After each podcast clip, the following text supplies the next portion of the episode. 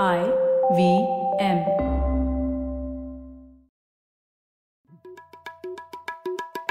भाई हम हिंदुस्तानियों को बतियाना बड़ा पसंद है। बंगाली में अड्डा, उड़िया में खोटी, कन्नड़ा में हरटे और हिंदी में पुलियाबाजी। इस कला के लिए हमारी हर भाषा में एक शब्द है। तो प्रणय और मैं तो अक्सर मिलकर पुलियाबाजी करते ही रहते हैं। हमने सोचा कि आपको भी इसमें शामिल कर लिया जाए। तो आइए प्रणय और सौरभ के साथ करते हैं पुलियाबाजी। हेलो सौरभ, कैसे हैं आप? बस बढ़िया प्रणय, तुम बताओ। सौरभ मैं भी ठीक हूँ। वैसे सौरभ, आपने ये सुना है क्या, कई बार लोग कहते हैं कि किसी भी संस्कृति की प्रगतिशीलता का एक मापदंड ये होता है कि उनके नल से जो पानी आता है वो आप पी सकते हैं कि नहीं। ऐसा आपने हाँ, सुना है कि नहीं? बि- बिल्कुल। पहली बार न्यूयॉर्क में किसी ने बोला कि बाथरूम के नलके से पानी पी लो, तो मैंने कहा क्या बात कर रहे हो तुम, ये सब हमारे यहाँ नहीं होता है। तो लेकिन लोगों ने बोला कि नहीं, हम अपने पानी पे इतना भरोसा करते हैं कि हम ये पी लेते हैं। तो बिल्कुल ऐसा सुना है और पहले बहुत अचरज भी हुआ था इस चीज पर। पर इसका अनुभव तो किया है आपने क्या? हाँ, मैंने बोला ना, न्यूयॉर्क में पिया मैंने। न्यूयॉर्क में नहीं, इंडिया में, भारत में किया है क्या? भा, भारत जब छोटे थे तो करते थे यार, हैंडपंप से पानी पीते थे, नल से पानी पीते थे ये। लेकिन जैसे जैसे बड़े होते गए हम, मैं तो थोड़े छोटी जगह पे भी बड़ा हुआ था, वहां पे पानी बहुत या साफ था या हमें पता नहीं था असलियत, जो भी बोलो दोनों बात हो सकती है। लेकिन इनफैक्ट हमको बाद में पता चला कि शायद वहां पे काफी पेस्टिसाइड वगैरह था, क्योंकि हम एग्रीकल्चर यूनिवर्सिटी में थे। लेकिन किसी को पता नहीं था, पर हम तो पीते थे धड़ल्ले से, हैंडपंप से भी पीते थे और नल से भी पानी पीते थे। लेकिन somehow बैंगलोर आते ही बंद हो गया ये सब। यहाँ पे आते ही ऐसे लगा कि जैसे बहुत केयरफुल रहने की जरूरत है, नहीं करना चाहिए। बहुत लोगों ने बोला, पहले तो हम बड़े प्राउडली हर रेलवे स्टेशन हर रेलवे स्टेशन पे पानी पीते थे कि हमको कुछ नहीं होने वाला, और होता भी नहीं था। तो हम लोग इस बारे में इसलिए डिस्कस कर रहे थे क्योंकि आज का विषय यही है, जल संरक्षण और भूजल जिसे ग्राउंड वाटर कहते हैं, उसी के बारे में हम लोग चर्चा करना चाहते हैं। और इसके लिए हमारे पास एकदम परफेक्ट गेस्ट हैं आज, विश्वनाथ एस, ट्विटर पर जेन रेनमैन या यूट्यूब पर जेन रेनमैन से मशहूर, और उन्होंने काफी कुछ काम किया है जल संरक्षण के ऊपर, काफी कुछ लिखा है उसके ऊपर, काफी कुछ एक्टिविज्म किया है। उन्होंने एक अ मिलियन रिचार्ज वेल्स ये प्रोजेक्ट भी स्टार्ट किया था, तो उसके ऊपर भी बहुत कुछ चर्चा करेंगे। और विश्वनाथ का अगर आप घर देखेंगे तो उसमें ही उन्होंने कितना सस्टेनेबिलिटी और जल संरक्षण रिलेटेड काम किया है वो देखने को मिलेगा। तो हम सौरभ और मैं तो दोनों विश्वनाथ के घर जा चुके हैं, तो उसका मौका मिला है हमें। तो विश्वनाथ, बहुत बहुत स्वागत है आपका, बहुत कुछ सीखने मिलेगा आपसे भूजल और वाटर के बारे में। तो शुक, शुक्रिया और वेलकम। धन्यवाद। दोपहर का वक्त है, साढ़े तीन बज रहे हैं, बहुत सही समय है चर्चा करने के लिए पानी पे। बिल्कुल। तो शुरुआत एकदम शुरू से करते हैं हम हमेशा विश्वनाथ, तो वहीं से करते हैं कि आप, आपने कहा था कि आप पैंतीस सालों से जल संरक्षण के क्षेत्र में काम कर रहे हैं, तो आप कैसे जुड़े इस क्षेत्र में, आपको कैसे इंटरेस्ट आया, बताइए ना कुछ। बस बाय एक्सीडेंट, सेरेंडिपिटी कहते हैं अंग्रेजी में, तो बस हो गया, चलता रहा। मैं जब पढ़ा तो मैं सिविल इंजीनियरिंग पढ़ा था, और जब सिविल इंजीनियरिंग पढ़ रहा था तो हाइड्रोलॉजी नाम का भी एक सब्जेक्ट हुआ करता था, और उसमें काफी अच्छे मार्क भी आए थे। मैं तो सोचा कि एक्सीडेंटली आ गए होंगे, लेकिन जब जैसे जैसे मैं काम करने लगा, गवर्नमेंट ऑफ इंडिया हाडको में था, housing and urban development corporation में, वहां पे भी पानी के साथ काफी सारे प्रोजेक्ट हुआ करते थे, उस पर भी काम हुआ। लेकिन हाडको ने मुझे एक अवकाश ये दिया कि हर दक्षिण भारत में करीब हर गाँव को विजिट करने का एक मौका दे दिया मुझे। और जब मैं घूमता था, ये अस्सी दशक की बात है और नब्बे की दशक की बात है, तो जरूर पानी की क्षमता तब भी चिंताजनक थी। लोग बड़े मुश्किल में थे, यानी और जब गर्मियों के मौसम में घूमना पड़ता था, अप्रैल मई के महीने में, जब आप तेलंगाना जाते, आंध्र प्रदेश जाते, इवन केरला में भी जाते, तो आपको लग रहा था, दिख रहा था कि पानी की संकट जो है और समस्या जो है वो बढ़ रही है, और उसका हल उतनी आसानी से गवर्नमेंट की तरफ से नहीं आने वाला। इसमें समाज, सरकार और बाजार तीनों को जुड़ना बहुत आवश्यक होगा करके ये लगने लगा था मुझे। तो बस उसी दिशा में काम करने लगा धीरे धीरे। जब मैं गवर्नमेंट हट को छोड़ दिया, उसके बाद पानी में डाइव मार लिया, समझ लीजिए। बिल्कुल। तो पहले तो मुद्दे पर आने से पहले यही डिस्कस करते हैं विश्वनाथ की, क्या सिचुएशन है सप्लाई डिमांड के तौर पर पानी की। हम लोग सुनते रहते हैं कि पानी की बहुत किल्लत है। कुछ कुछ लोग आर्टिकल्स भी आते रहते हैं कि बैंगलोर दो सालों में पानी ही नहीं रहेगा बैंगलोर में वगैरह वगैरह। तो थोड़ा ब्रॉडली समझाइए ना हमें कि भारत के मुख्य स्रोत क्या है पानी के, और कौन से क्षेत्र की डिमांड सबसे ज्यादा है, क्योंकि एग्रीकल्चर तो सबसे ज्यादा डिमांड होती होगी शायद, तो थोड़ा बताइए ना इस बारे। इतिहास है कि भूजल पे हमारा हमारी जो संस्कृति है वो चलती है। मैं तो हर बार कहता हूँ कि भारत की संस्कृति भूजल वाली संस्कृति है, India is a ground water civilisation करके। जब आप देखेंगे हड़प्पा के समय पे दो हज़ार नौ सौ बीसी के बारे में बात करते हैं, यानी करीब पाँच हज़ार साल पहले की बात है, तो लोथल नाम की जगह में आप जाएंगे तो पानी का जो लोग जो पानी लेते थे वो कुएं में से लेते थे, दस या बारह फुट गहरा कुआं होता था, वहां ड्रेनेज सिस्टम भी था। मोहनजोदाड़ो में आप जाएंगे तो हर तीसरे घर में कुआं हुआ था।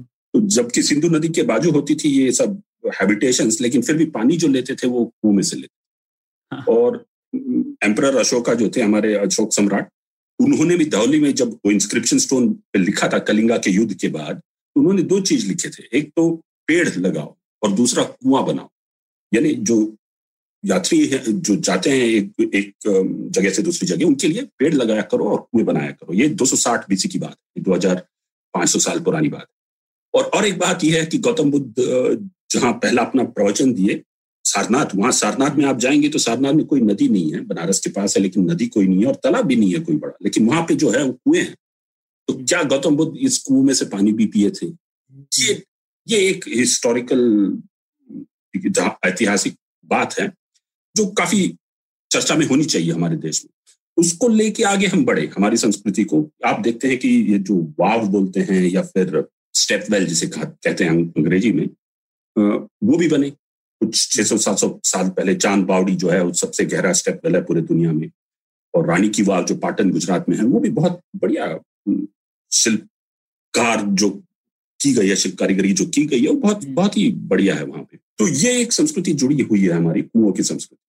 और आज भी जब आप देखेंगे भारत में कि हम लोग करीबन दो सौ पचास क्यूबिक किलोमीटर पानी अंतर्जल से निकालते हैं, दो सौ पचास cubic kilometre of ground water is taken out, क्योंकि चीन और यूएसए जो दो नंबर और तीन नंबर पे हैं, दोनों मिला के इतना पानी नहीं निकालते जितना भारत निकालते हैं। करीब तैतीस मिलियन बोरवेल होंगे हमारे पास, और इन बोरवेल में से निकाला जाता है। और सब सिंचाई जो होती है, जो आप बात कर रहे थे कि एट्टी फाइव परसेंट जो पानी निकलता है ग्राउंड वाटर से, ये एग्रीकल्चर के लिए यूज होता है, ड्रिंकिंग वाटर के लिए भी यूज होता है, और अर्बन एरिया शहरी इलाकों में भी इसका इस्तेमाल किया जाता है। तो काफी हद तक हमारी जो संस्कृति है ये अंतर्जल या भूजल पे निर्भर है। तो हिंदुस्तान में जैसे नदियों को तो बहुत महत्व है, नदियों का, नदियों की पूजा भी की जाती है वगैरह, लेकिन आई मीन ये चीज जैसे मैंने आपके मुंह से पहले भी सुनी और एकदम एक सरप्राइजिंग चीज लगती है, राइट, कि हिंदुस्तान जो है वो कुओं की सभ्यता है। तो कुएं की सभ्यता है लेकिन पूजते नदियों को है। तो ये हम कुओं को भी कुओं को भी पूजा जाता है हमारे। अच्छा, साल अच्छा। में एक दिन ऐसा भी आता है कि कुओं को भी पूजा जाता है। तो अच्छा। ऐसी कोई पानी की स्रोत नहीं है जिसे हम पूजते नहीं है, कुओं को भी पूजते हैं। नदियों को तो ज्यादा पूजते हैं क्योंकि नदियों की एक ऐतिहासिक परंपरा आ, आ चुकी है। जैसे अपना कुंभ मेला हो गया तो वो तो नदी के इर्द गिर्द हो गया, तो उसमें शाइस्तान हो गया, तो नदियों को पूजा जाता है उस ढंग से। देखिए, एक चीज है कि कुएं जो है ये एक प्राइवेट रिसोर्स है, पर्सनल रिसोर्स भी हो जाती है, जबकि नदियां एक कम्युनिटी रिसोर्स है या फिर एक नेशनल रिसोर्स है। तो ये अलग अलग ढंग से देखा जाता है नदियों को और कुओं। ये और, और एक बात अच्छा है, फर्क बताया। हाँ, और एक बात है सौरभ कि ये ये जो बदला चीज जो बहुत बड़ा बदलाव आया वो सिक्सटीज में आया, साठवें दशक में, सिक्सटीज में, जब अच्छा। ग्रीन रेवोल्यूशन, हरित क्रांति की बात जब करते हैं, ये ग्रीन रेवोल्यूशन के साथ जुड़ा हुआ है हमारा अंतर्जल पे इतना ज्यादा बोरवेल डालना फिर और कुओं से पानी निकालना सिक्सटी फाइव के बाद शुरू हुआ। तो इसलिए उतना बड़ा इतिहास नहीं है कुएं का पानी और बोरवेल का पानी का इस्तेमाल करना। तब तक पुरा, पुराना पुराना एक ये जरूर है कि ये मैंने नॉर्थ में तो नहीं देखा था, पर साउथ में एक चीज मैंने नोटिस करी कि अगर कुआं खोद के न, अगर जल नहीं निकले तो वहां मंदिर नहीं बनाते। बिल्कुल, पहले कुआं खोदा जाता है। हाँ। वो भी नॉर्थ ईस्ट दिशा में, और जब हाँ। पानी मिलता है तभी मंदिर बनता तभी मंदिर बनता है, उसके बिना मंदिर बनता ही नहीं है। तो एक बिल्कुल, बिल्कुल। वो महत्वता तो है कुएं की कि बिना मतलब कोई मंदिर नहीं होगा हिंदुस्तान में जिसमें एक फंक्शनिंग कुआं ना हो। बिल्कुल बिल्कुल। और मूर्ति का पूजन जो किया जाता है वो कुएं के पानी से ही किया जाता है। हम्म, जो एवोल्यूशन होता है ना, डाइटीज बीइंग बिल्कुल वो तो कुएं के पानी से ही होता है। और कई जगहों पे आप लोग आ, मंदिर भी छोड़ दिए, अपना घर भी छोड़ दिए, क्योंकि कुआं में पानी खत्म हो गया। हाँ, छोड़ दिया गया, वो कुएं पूजा करना भी छोड़ दिया गया, मंदिर को भी छोड़ दिया गया। ऐसा भी ऐसी भी स्थिति आई है काफी जगह। एक आपने बहुत अच्छी बात कही विश्वनाथ की, कैसे जो कुआं है वो एक निजी संसाधन है और नदी जो है एक सामाजिक संसाधन है। तो जब हम लोग दो हज़ार साल पहले चले जाते हैं और ये सब जो आपने कहा अशोक सम्राट वगैरह वगैरह का, तो उस टाइम के कुएं या उसके बाद हजार साल बाद वगैरह, वो जो कुएं थे वो भी ऐसे निजी संसाधन के रूप में ही थे क्या, कि वो भी कम्युनिटी के लिए थे? दोनों थे, निजी भी हुआ करते थे और कम्युनिटी भी हुआ करते। यदि निजी कुएं भी होते तो यदि पानी की आवश्यकता होती है और कोई आपके इर्द गिर्द कोई लोग आ जाते पानी मांगने के लिए, तो पानी को ना नहीं किया जाता था, ठीक है, क्योंकि पानी देना एक पुण्य का काम है और आज भी पुण्य का काम है। तो दो open well is a private resource, तो water in it is a community resource. ऐसा नहीं कि आप पीने का पानी कोई मांगने आ जाए, आपके पड़ोसी आ जाए और मांगे तो आप ना नहीं कहें, और आप पूरे रास्ते में जो भी लोग आ जाए तो पीने के लिए, खाना बनाने के लिए वो पानी मांगेंगे तो आप देंगे। वो एक संस्कृति रही है हमारी, वो थी। लेकिन ये भी था कि कम्युनिटी वेल्स भी हुआ कर, कि गांव में एक पब्लिक कुआं होता था जहां महिलाएं जाती थी, पानी लाती थी और कपड़े धोया करते थे और बर्तन भी धोना होता था। वो वो भी एक कम्युनिटी रिसोर्स था। मैं इसलिए ये पूछ रहा था क्योंकि जैसे जाति जो है, जाति व्यवस्था, उससे भी जुड़ा हुआ होगा नहीं एंगल, क्योंकि कुएं हैं तो अगर वो निजी संसाधन है तो लोग डिनाई कर सकते हैं किसी और को शायद बेहतर तरीके से, और जबकि नदी है तो उसको कैसे रोक सकते हैं आप, हर कोई एक्सेस कर सकता है। वो ये बात भी है कि पहले, मेरे ख्याल से पहले तो ये जाति आई नहीं थी हमारे भारत संस्कृति में। जब पांच हजार साल पहले जब कुएं बने थे तब तो थी नहीं, लेकिन जब जाति की परंपरा आने लगी तो तब वो कुओं पर भी बड़ा सा प्रभाव पड़ा। काफी कुओं पे जो दलित जाति समुदाय है जा नहीं सकती थी या पानी नहीं पी सकती थी। अभी भी मैं जब पढ़ाता हूँ तो मेरे स्टूडेंट्स जो है कॉलेज में, वो भी अभी भी बताते हैं कि कई भागों में, कुछ भागों में जो दलित समुदाय लोग हैं वो जाके कुएं के पास खड़े रहते हैं जब तक कि ऊंची समुदाय का कोई लोग आके पानी निकाल के उनके हाथ में नहीं डालता। उन्हें ये अधिकार नहीं कि पानी निकाले उस कुएं में से। तो ये प्रथा भी है, बहुत गलत प्रथा है, लेकिन ये भी है कुओं के साथ जुड़ी हुई। और एक आश्चर्य की बात तो तमिलनाडु में मैं देखता था कि कुएं आजू बाजू है, दस दस फुट पे है। ये कुएं में से एक जाति पानी लेगी, दूसरे कुएं में से दूसरी जाति पानी लेगी। जो अंतर्जल है वो एक ही है, लेकिन जो कुआं है वो अलग है। लोग ये नहीं जानते कि जो एक्वेफर है, जिसे कहते हैं जो भूजल है, वो जुड़ा हुआ है। ऊपर ही विवाद लाके खड़ा कर दिया हम लोग। जैसे आपने कहा था ना, ये स्ट्रॉ है ना, कुआं एक स्ट्रॉ ले सकता है, जबकि ये जो बॉटल है वो तो सेम है नीचे, लेकिन दो अलग अलग स्ट्रॉ है। तो मेरी स्ट्रॉ में तुम नहीं यूज कर सकते और तुम्हारी स्ट्रॉ तुम और किसी को दो। सही बात है। और एक और एक विशेष बात है कुओं के साथ जुड़ा हुआ, जो that is technology has developed around the well. This is my favourite theory. ये मैं लोगों तक पहचान कि पहले एक कुआं खोदा गया। पहली तो कुएं की बात यह है कि this is the first man made attempt to get water. पहली बार जो आदमी कुछ काम करके पानी पकड़ने के लिए कुछ काम जो किया हो। मैं तो उसके पहले नेचुरल पानी, यानी नदी का पानी, तालाब का पानी, झरना का पानी, वो तो प्रकृति देती है और हम जाके वहां से ले लेते। लेकिन मनुष्य जो कुछ काम करे और उसके जरिए उसे पानी मिले, तो वो ये है कि एक गड्ढा, इंजीनियरिंग, एक इंजीनियरिंग एफर्ट है। आप ऐसे ही माने, आप इंजीनियरिंग ही मान लें, लेकिन ये this released human beings from the tyranny of rivers and lakes, right. अब आदमी को नदी के साथ जुड़ना नहीं पड़ता था, क्योंकि चौबीस घंटे तक वो बिना पानी के रह सकता, लेकिन चौबीस घंटे में फिर से नदी के पास या तालाब के पास आना जरूरी हो जाता। लेकिन जब उसे पता चला कि आप एक गड्ढा खोद सकते हैं जमीन में और पानी निकाला जा सकता है उससे, तो the countryside was yours to conquer और टू मूव इट। ये कि आप कहीं भी जा सकते थे और एक गड्ढा खोद लिया और उस पानी निकाल लिया। लेकिन गड्ढा कहाँ खोदा जाए, ये साइंस बन गया।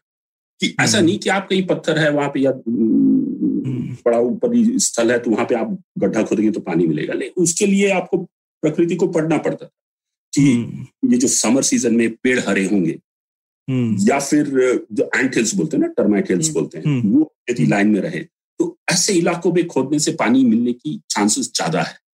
ये समझ आने लगी और वो समझ जो है वो एक जनरेशन टू जनरेशन फैलने लगी।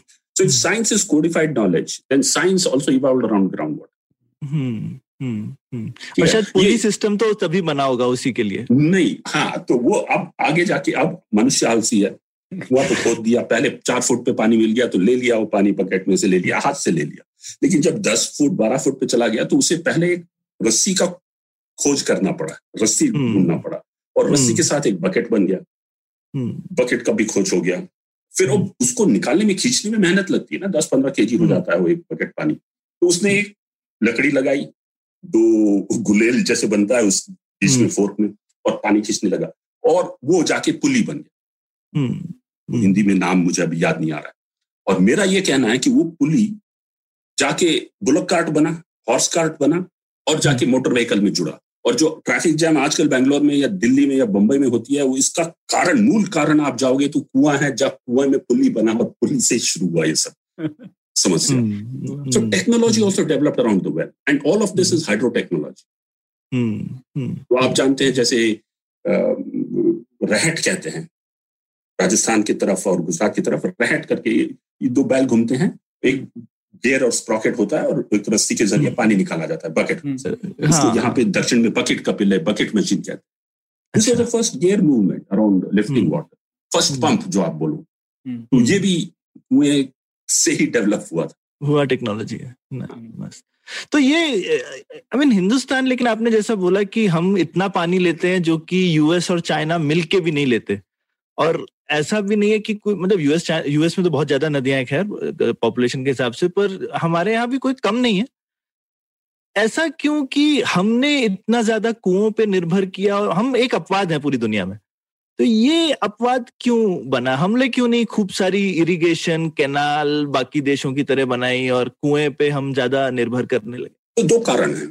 एक तो लैंड एरिया आप देख लें, India is three point three million square kilometre, China and USA are रफली nine point nine million square kilometre. Okay, हाँ, तो तीन गुना बड़े हैं, जबकि पॉपुलेशन जो हमारी है वो चीन से भी ज्यादा है, अभी करीबन चीन से ज्यादा हो ही जाएगी पांच दस साल में। हाँ, तो कुछ डेंस इलाके में हम लोग रहते हैं, यानी कम इलाके में हम लोग रहते हैं। जैसे Gangetic basin has been the densest populated area in the world for centuries, दो हजार साल उससे भी पहले।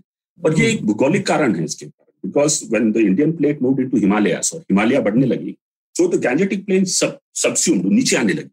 अच्छा। और जो हिमालय की मिट्टी है वो आने लगी, गंगा और यमुना ने बहा के लाई वहां पे, और पूरे बांग्लादेश तक आप देखोगे तो ये बहुत ही उपजाऊ मिट्टी है और बहुत सारे लोग रह पाते हैं इस पानी के जरिए। तो इस इलाके में भी कुएं चलते थे, जबकि कि ईस्ट यमुना कैनाल और गंगा कैनाल जो ब्रिटिश ने लाया एटीन फोर्टीज में लाया, गंगा कैनाल और यमुना कैनाल, तब तक लोग कुएं से पानी निकाल के सिंचाई करते और पीने के लिए इस्तेमाल करते।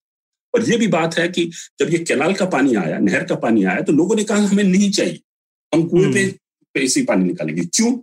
क्योंकि कुएं का पानी मैं खुद निकाल पाऊंगा, जब मुझे चाहिए तो मैं निकाल पाऊंगा, लेकिन नहर का गेट जो है वो खोलेगा कोई ब्यूरोक्रेट, कोई इंजीनियर, वो मेरे कंट्रोल में नहीं है। हाँ, तो this control, loss of control was also one incident. So host of reasons, बहुत सारे कारण हैं। और जो नदियां बहती हैं वो एक बस कुछ आप बांध भी लगा दिए, डैम भी बना दिए, तो सिंचाई का जो इलाका है वो बहुत कम इलाका है। पूरे जितने भी बांध बन सकते हैं भारत में बन जाए तो भी हम करीब तीस से पैंतीस परसेंट इलाके को ही सींच पाएंगे, जो बाकी रहे पैंसठ या सत्तर, उस इलाके में पानी कहाँ से आएगा? वो तो कुओं में से ही आएगा। इसलिए भारत कुओं पे ज्यादा कॉन्सेंट्रेट किया। तो हमारा इवन जो नेचुरल नेटवर्क है नदियों का वो उतना बड़ा नहीं है जितना बाकी कंट्रीज आपके हिसाब से बेसिकली। हाँ, देखिए आजकल अभी बांध बनने लगे सौरभ, तो फिर लोगों का डिस्प्लेसमेंट तो होगा ही, सोशल कॉस्ट और एनवायरमेंटल कॉस्ट वो इंडिया में बहुत ज्यादा होगा। हम्म, जबकि नहीं, पर मैं अभी मैं मैं पर अभी मॉडर्न टाइम्स की बात नहीं कर रहा। जैसे बाकी देशों में पहले जमाने में भी, बिफोर इंडस्ट्रियल रेवोल्यूशन, भी कैनाल्स ज्यादा थी। बिल्कुल, मतलब है ना, मतलब रोमन्स ने भी कैनाल्स वगैरह खूब बनाई थी, एक्वाडक्ट्स बनाए थे। हम लोग खुश होते हैं मैसूर में देख के, वहां पे दो सौ साल पहले बनी थी, लेकिन वो रोमन लोगों ने सेम ही चीज दो हजार साल पहले। लेकिन कुएं हमारे यहाँ उनसे पहले से हैं ज्यादा, उतनी संख्या में। तो ऐसा नहीं है कि कोई हम पीछे थे, लेकिन हमारी चॉइसेस अलग है बाकी लोगों से। तो यहाँ कहीं कुछ एक ऐसी चीज है क्या क्या क्या हिंदुस्तान का जो सभ्यता है वो प्राइवेटाइजेशन में ज्यादा बिलीव करती है शुरू से, ये पब्लिक वर्क्स नहीं करते? पब्लिक वर्क्स मुश्किल बात है, लोएस्ट टेंडर वाली बात पे पहुंच जाएंगे हम, लेकिन हमारे यहाँ कुएं, और कुएं को लेके भी दुविधा थी। राजाओं के साथ भी जब राज करते थे इंडिपेंडेंस से पहले जो था, तो राजा लोग ये जानना चाहते थे कि कुआं यदि किसी किसान बना ले तो उसको हम टैक्स लगाएं कि नहीं लगाएं। कई राजा टैक्स लगाते थे कुओं को, लेकिन लोगों का ये ओपिनियन था कि नहीं नहीं आप, हम कुआं, हम मेहनत कर रहे हैं, हम कुआं खोद रहे हैं और आप लाके उस पर टैक्स लगा रहे हो, तो मत छोड़ो। तो कई जगह टैक्स माफी की जाती थी, पांच साल के लिए, दस साल के लिए। तो लोग कुआं खोदने लगे क्योंकि कुएं के पानी से ज्यादा उपजाऊ खेती हो सकती थी और उस पैदावार पे टैक्स लगता था, पैंतीस परसेंट या चालीस परसेंट टैक्स लगता था। तो राजा भी खुश और प्रजा भी खुश। तो एक तरीके से लोगों को उत्साहित किया गया, प्रेरणा दी गई कि आप कुआं बनाए, कुआं खोदे, ताकि आप सिंचाई भी अच्छे से कर सकते हो। बेसिकली आप मेहनत सब कीजिए, टैक्स हम लगाएंगे, मतलब फायदा का तो सौदा है राजा के लिए।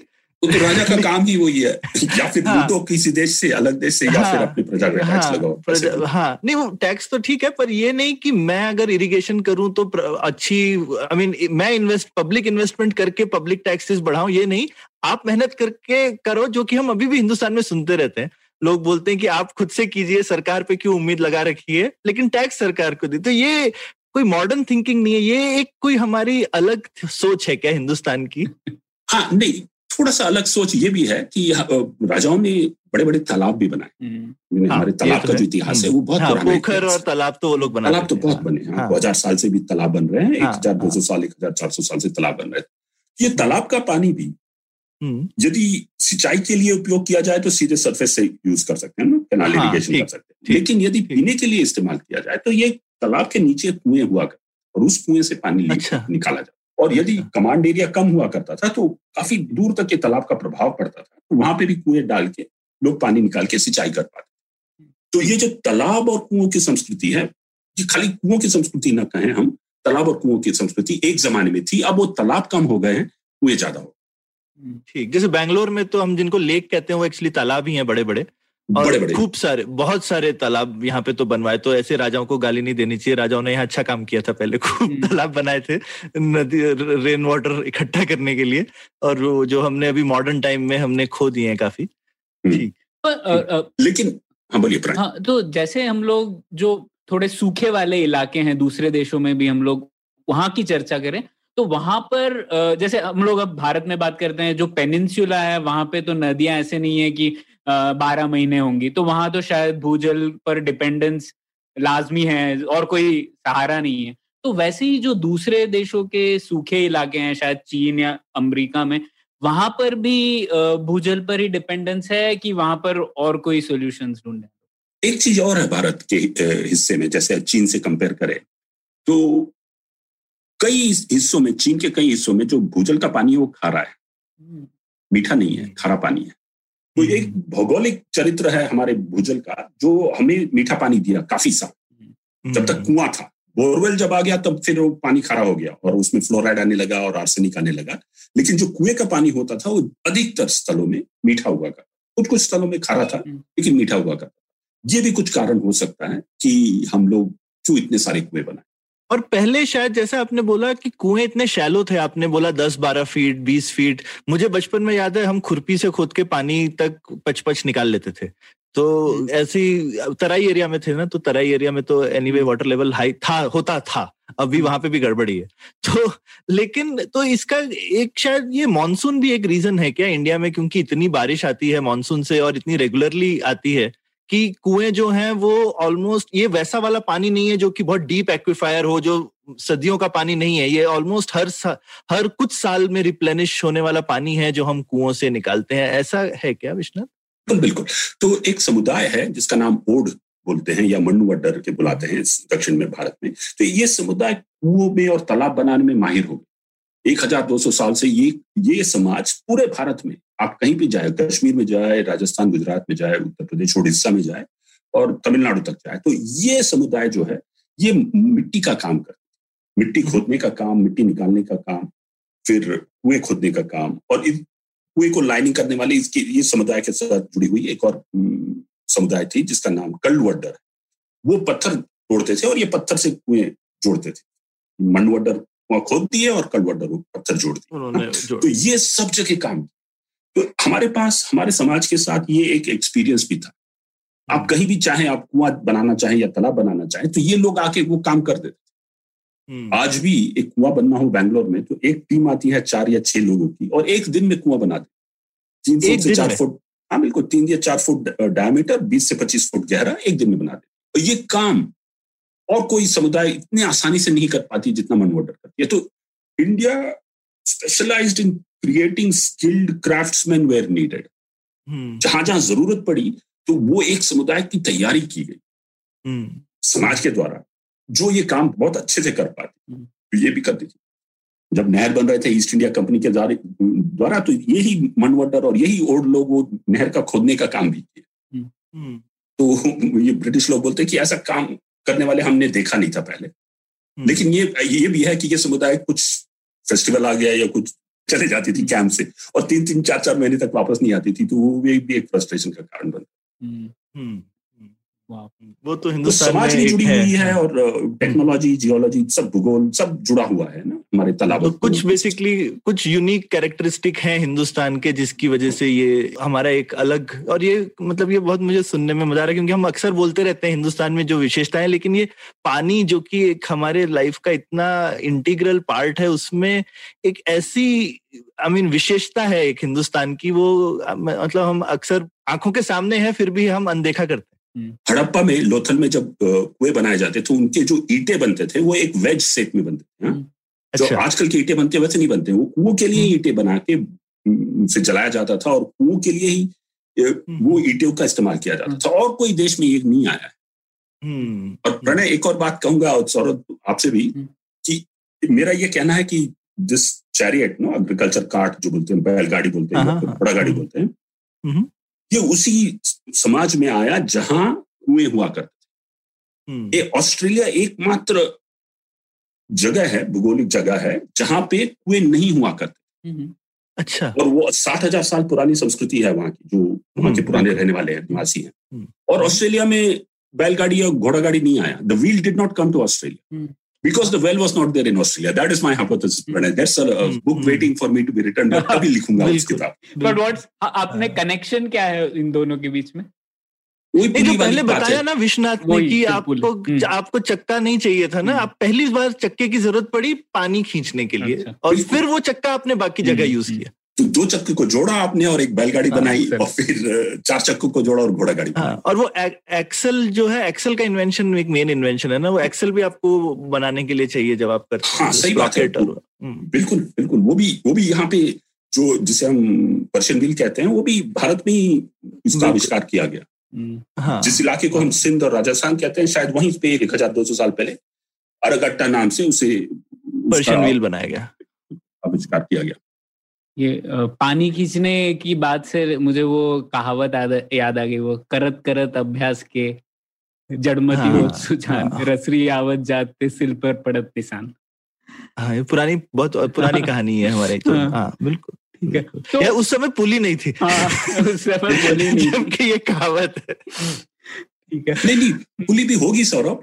जो भी खींचते थे रस्सी ने, तो कभी वो आ जाता था, फिर भी पैरापेट पे आ जाता, फिर भी वो पैरापेट पे लगता है, आ जाता हो सकता है। हाँ, हाँ। कोणार्क में जाएंगे ना तो मंदिर के पास में बहुत बढ़िया कुआं बना है लैटराइट का, और वहां पे ये लोग जो बर्तन रख रख के आए हैं उस पे, तो वो बर्तनों के निशान भी आ गए पैरापेट। अच्छा। और अलग अलग शेप में है, यानी अलग अलग साइज के बर्तन जाया करते थे उस कुएं के अंदर, तो पांच छह साइज के बर्तन के निशान भी पड़े हुए उस कुएं।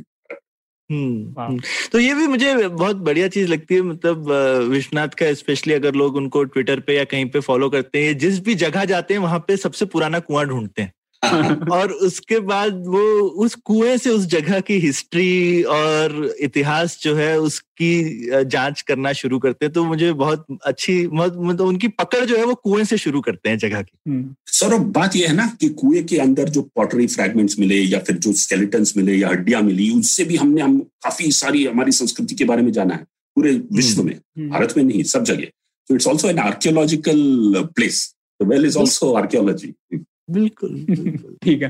तो अब आते हैं इस बात पर विश्वनाथ की, जो डिपेंडेंस है हमारा, जो निर्भरता है भारत की, अपवाद है भूजल पे, तो उसके क्या कॉन्सिक्वेंसेस हुए हैं, उसके नतीजे क्या हुए हैं? उसका फायदा भी हुआ ही है, इतनी कंटिन्यूटी रही है सिविलाइजेशन की, पर आज मॉडर्न काल में हम देखें तो उसकी कुछ नेगेटिव कंसिक्वेंसेस भी रहे, जैसे हम बोरवेल की बात करते हैं वगैरह। तो uh, क्या uh, इसके दोनों पहलू क्या है, थोड़ा समझाइए।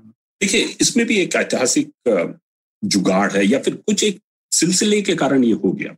चौसठ पैंसठ और सड़सठ में यहाँ तीन साल काफी मात्रा में बारिश कम हुई, ड्राउट आया, अकाल भी आ गया, फैमिन भी आ गया, लास्ट फैमिन था। और तभी सी सुब्रमण्यम गए और मैं स्वामीनाथन गए, नॉर्मन बोटलॉग से मिले और high yielding variety dwarf variety wheat लाया गया। मेक्सिको से अठारह हजार टन गेहूं लाया गया और पंजाब में हरित क्रांति शुरू हो गई।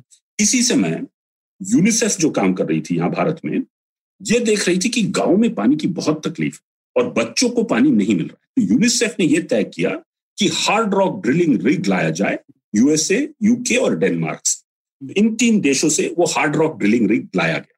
तब तक हमारे पास हार्ड रॉक में ड्रिल करने की क्षमता नहीं थी, हम लोग छोटे छोटे कुएं बना लेते थे पचास साठ सत्तर फुट बोर, बोरिंग द्वारा, लेकिन हार्ड रॉक में ड्रिल नहीं कर पाते। वो उन्होंने पहले सत्रह बोरवेल रिग बनाए मंगाए। तो ये बोरवेल रिग सब जगह गाँव गाँव में गए और इन्होंने बोरवेल ड्रिल किया और राजकोट का एक पंप बनता था, वो पंप लगाया और पानी पानी दिया सब गाँव को। और बहुत ही अच्छा कार्यक्रम था क्योंकि सब गाँव को पानी, पीने का पानी, और वो भी शुद्ध पानी, क्योंकि बोरवेल का पानी तब बहुत शुद्ध हुआ करता था। वहां पे पेस्टिसाइड फर्टिलाइजर नहीं आया था, ग्रीन रेवोल्यूशन जोरों पे नहीं था, तो पानी मिला। लेकिन भारत से आया क्या जो हम लोग हैंडपंप? तो उसके बाद वो राजकोट के बाद वो जो राजकोट पंप था वो बहुत बार टूट जाता था, वो काम नहीं करता था। तो मार्क टू हैंडपंप का आविष्कार यहाँ भारत में, मार्क टू हैंडपंप जो भारत में बना वो पूरे विश्व में फैल गया। वो बड़ा अच्छा, बहुत ही कड़क हैंडपंप था जो कुछ भी मेंटेनेंस की जरूरत नहीं पड़ती थी। तो हैंडपंप का भी आविष्कार यहाँ बोरवेल के जरिए भारत से ही हुआ। लेकिन एक काम ये हुआ कि भारत वाले टिपिकल जुगाड़, इन्होंने रिग को लिया और रिग को ही बनाने लगे।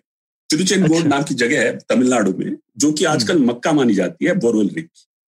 ये अब ये रिग हम लोगों ने बनाना शुरू किया तो ये एग्रीकल्चर में यानी खेती में भी पहुंचने लगा, बोरवेल खेती में भी पहुंचने लगा, जबकि लाया गया था पीने का पानी देने के। जब सिंचाई के लिए पहुंचने लगा ये बोरवेल, ट्यूबवेल और बोरवेल, तो ये बहुत ज्यादा तकलीफ इसलिए करने लगा क्योंकि उसी जगह पे पीने का भी पानी का बंदोबस्त किया जाता था और सिंचाई के लिए भी। और वो यदि वो गहरा बोरवेल हो जाए तो फिर ये सूख जाए, हैंडपम्प सूख जाए।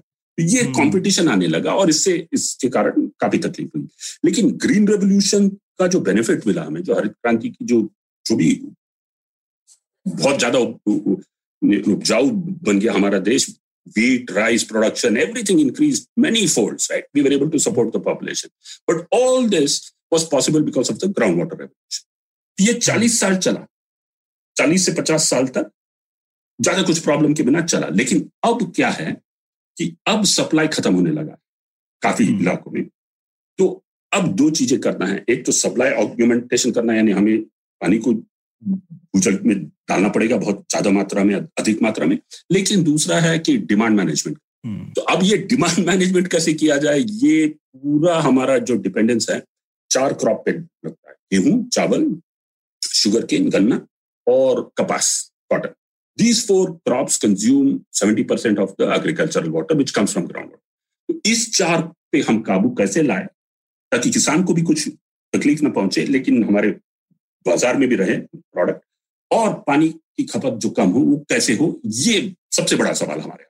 तो ये और और आजकल तो मतलब देख के वो लगता है जो हमारे लोकल बोरवेल है, मतलब हजार हजार बारह सौ पंद्रह सौ फीट तक चले जाते हैं। किसी दिन मुझे लगता है तेल भी निकाल डालेंगे वो लोग, इतना उन्होंने तरक्की कर ली है। और जैसा आपने बोला, शायद दुनिया के सबसे बढ़िया वो लोग ड्रिलिंग मशीन्स हैं और और एकदम कॉम्पैक्ट सी, मतलब एक गाड़ी आती है सीधे और अगले दिन बोरवेल खोद करके चली जाएगी, एक छोटी सी कार में सब कुछ, राइट। तो उन्होंने जबरदस्त इंजीनियरिंग करी है इस चीज की।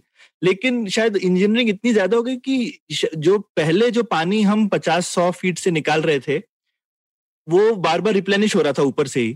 तो ये शायद जो हमने नीचे से निकाला, ये पानी रिप्लेनिश होने में बहुत समय लगता है। बिल्कुल। तो हमने खूब सदियों का पानी कुछ दशकों में खत्म कर दिया है। बिल्कुल। तो बिल्कुल। ये एक तरीके का, जैसे जैसे माइनिंग बोलते हैं ना, जैसे सोने की खान होती है, सोना निकल गया तो खान खत्म, तो हमने एक पानी की माइनिंग कर डाली है। बिल्कुल। तो अब हमारी माइन एक बार खत्म हो जाए तो फिर तो मतलब ये जैसे माइनिंग टाउन होते हैं जो उजाड़ हो जाते हैं, तो ये एक बहुत बड़ा खतरा भी है हिंदुस्तानी एग्रीकल्चर के लिए ना। इसको बहुत ज्यादा खतरा है। एक तो पानी की खपत ज्यादा होने लगी, बहुत इस्तेमाल करने लगे। दूसरे जो तालाब थे जो पानी को सींचते थे वो कम होने लगे। दोनों ही चीजें, तालाब में जो पानी जमा दोनों एक साथ होने लगा है। जो तालाब में पानी इकट्ठा होता था फिर नीचे चला जाता था वो खत्म होने लगे, क्योंकि तालाब के इर्द गिर्द सब लोग जमीन अपना हड़पने लगे हैं, वहां पे खेती करने लगे हैं, तो पानी आता नहीं है तालाबों में। तो, तो दोनों का पुनर्निर्माण होना है, एक तो तालाबों का और दूसरा ग्राउंड वाटर का, दोनों साथ साथ जाएंगे और दोनों पे साथ साथ काम करेंगे। लेकिन आजकल लोगों को पता भी चलने लगा, क्योंकि एक हजार दो सौ फुट बोरवेल आप बनाओ, ड्रिल करोगे और पानी ना मिले तो तीन या चार लाख रुपए आपके चले गए, नष्ट हो जाते। तो लोग सोचने लगे हैं कि क्या ये आवश्यक है हमें बोरवेल बनाना, इसका उपाय क्या ढूंढे, ये सोच भी आने लगी है समाज में और आएगी। और इस पे भी थोड़े थोड़े और उपाय होने लगे। लोग बोरवेल रिचार्ज बहुत अधिक मात्रा में करने लगे, डायरेक्ट बोरवेल रिचार्ज काफी लोग आ गए हैं, काफी लोग करने लगे, ये ये भी होने लगा। दूसरा जुगाड़ यहाँ पे देवनहल्ली के आसपास लोग करने लगे हैं, जो कि एक हजार दो सौ फुट का आपका बोरवेल रहा, आप कान लगाए उसमें तो आप देखते हैं कि सौ फुट या एक सौ पचास फुट में जहाँ पानी आ जाता है बारिश के कारण वो गिर रहा है बोरवेल में, और छह सौ आठ सौ फुट पे निकल जा रहा है फिर से। तो ये आपका पानी आपको सुनाई दे रहा है कि वो जा रहा है, तो क्या करें इसे पकड़ने के लिए? तो लोग एक वॉलीबॉल का ब्लैडर लेते हैं, अच्छा, उसको उतारते हैं दो सौ तीन सौ फुट, उसमें हवा भरते हैं, फिर व्हाइट सीमेंट डालते हैं ऊपर से और उसे सील कर देते हैं बोरवेल को तीन सौ फुट पे। और जो ये डेढ़ सौ और दो सौ फुट का पानी जो मिलता है बोरवेल में, बहुत अधिक मात्रा में नहीं होती है लेकिन काफी हो जाती है एक एकड़ जमीन सिंचाई करने में, और ड्रिप इरिगेशन लगा लिया तो दो तीन एकड़ हो जाता है। तो फिर से हम लोग एक्वीफर में एक हजार दो सौ फुट से दो सौ फुट की तरफ आने लगे। अच्छा, और बोरवेल डॉक्टर लोग हैं, छोटे छोटे लैपटॉप लेके, वेबकैम लेके, ये लोग हर किसान को वेबकैम अंदर छोड़ के बोल, बोलने लगे हैं कि कहाँ से पानी आ रहा है, कहाँ से नहीं आ रहा है, क्या करना चाहिए, से रिस रहा है वगैरह, वो आप देख सकते हैं। बिल्कुल, सो ये भी गाँव गाँव में आने लगे हैं आजकल लोग, ऐसे छोटे छोटे से, और एक हजार पांच सौ रुपए में आपको एक सीडी दे देंगे आपकी बोरवेल की एंडोस्कोपी करके। अरे वाह! तो ये एक साइंस, ये भी तरक्की कर रहा है। तो मुझे लगता है कि काफी कुछ जमीनी तौर पे बदलाव आ रहा है और वो बदलाव हमें समझना चाहिए और उस बदलाव के साथ जुड़ के उस काम को आगे ले जाना चाहिए, स्केल पे ले जाना चाहिए, ना कि हम सोचे कि हम लोग ही पॉलिसी लेवल पे कुछ चेंज कर लें। बिल्कुल, दोनों चीजें बात करना पड़ेगा। और ये शायद जो हमारा, आप बोलते हैं कि ये हिंदुस्तान में एक निजीकरण वाली चीज है ही शुरू से, मतलब लोग सोचते हैं कि पानी का खुद, लोगों को आदत ही है खुद देखो, उनको लगता नहीं कि कोई और देखने वाला है तो खुद ही देखना है, तो लोग खुद ही उसके, जब समस्या आ रही है तो फिर खुद ही उसका समाधान भी लोग खोज ही लेंगे शायद। थोड़े दिनों के लिए, कुछ दस पंद्रह बीस साल के लिए किसानों को तकलीफ होगी, क्योंकि जब समाज परिवर्तन करता है तो ये परिवर्तन के समय में बहुत कष्ट होती है जो बदलाव लाना होता है, लेकिन मेरे हिसाब से तो बदलाव आ ही जाएगा। ऐसा भी नहीं है कि हमें तेल मिल जाएगा, क्योंकि तेल मिलेगा तो उस पर तो बड़ा जबरदस्त टैक्स लग रहा है, नब्बे पचानवे रुपए तक पहुंच गया लीटर, अच्छा है कि पानी ही मिले।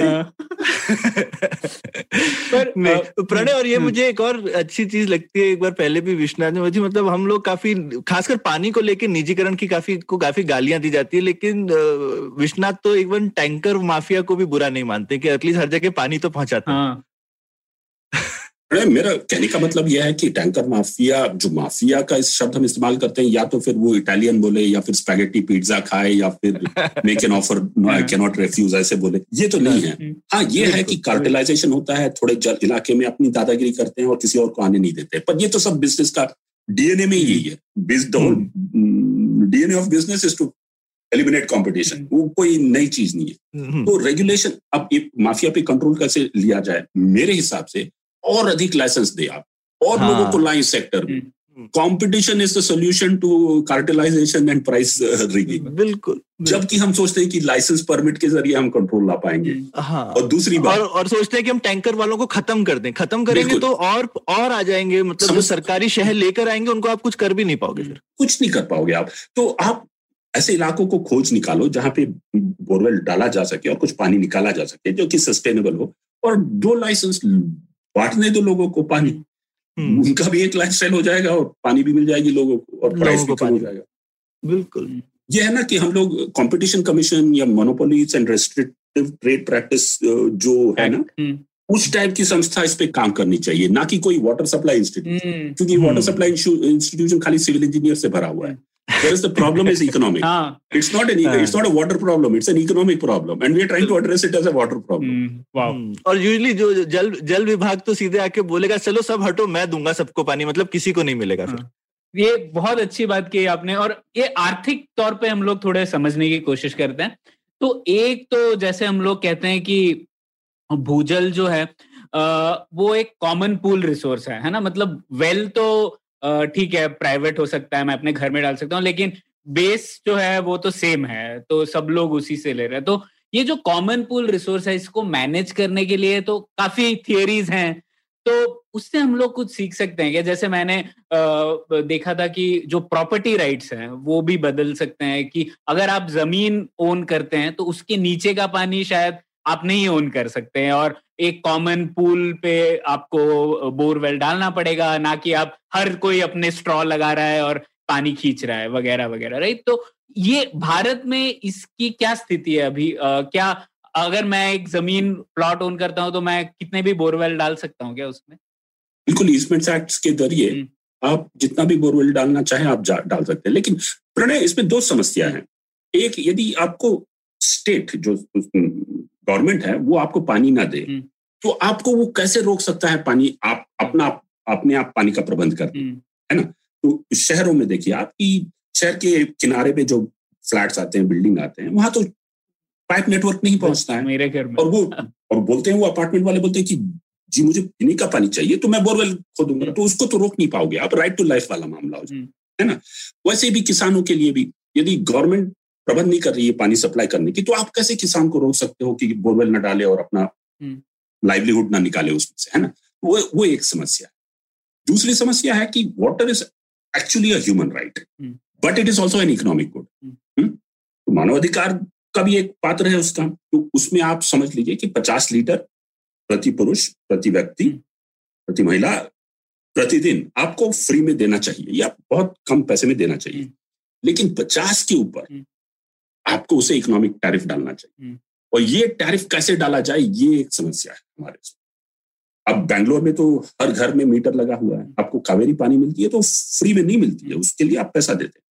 और बैंगलोर एक ऐसा शहर है जहां बोरवेल पे भी चार्ज लिया जाता है सौ रुपये प्रति माह, और कोई शहर में नहीं लिया जाता है सौ रुपये प्रति माह. और बैंगलोर का ये आर्ग्यूमेंट है कि जो पानी आप इस्तेमाल करते हो बोरवेल में से वो आप सुएज लाइन में छोड़ देते हैं, और उस पानी को सुएज को हमें कलेक्ट करना पड़ता है, कन्वे करना पड़ता है, फिर उसका शुद्धिकरण करना पड़ता है, ट्रीटमेंट करना पड़ता है, इसलिए आप उस पर सैनिटरी चार्ज करके देते हैं. ये पहला कदम है.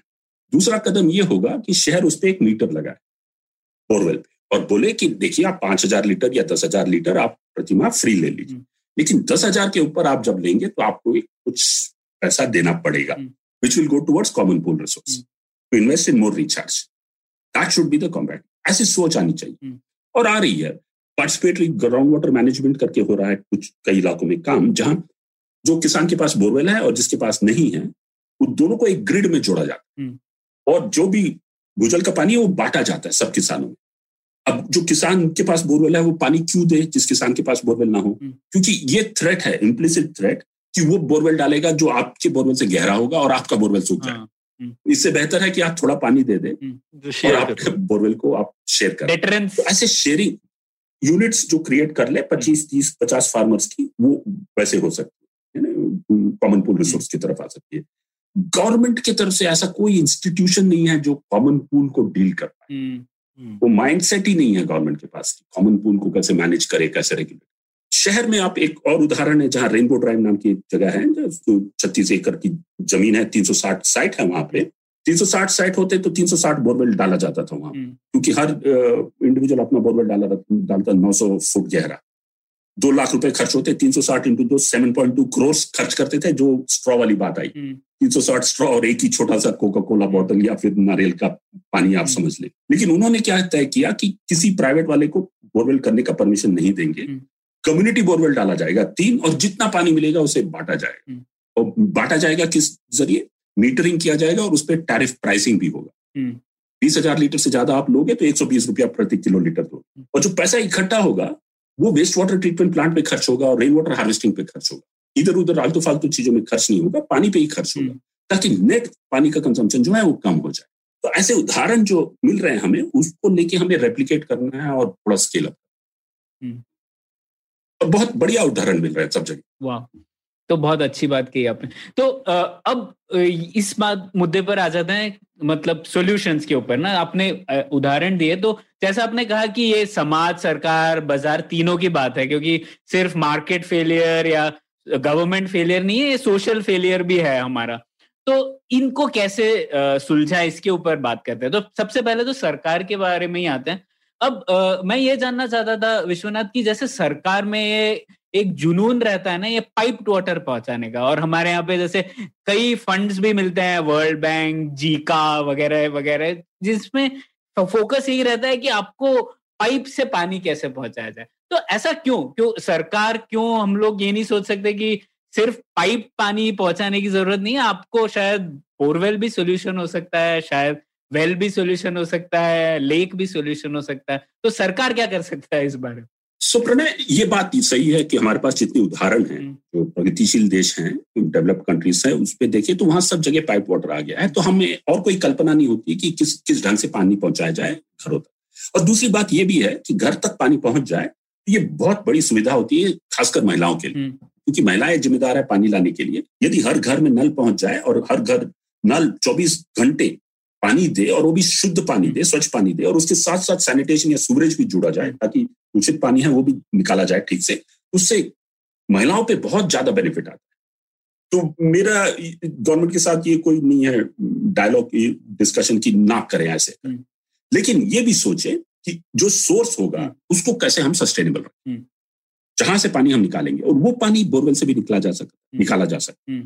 ऐसा नहीं है कि खाली नदी से या तालाब से लाया जाए, बोरवेल से लाया।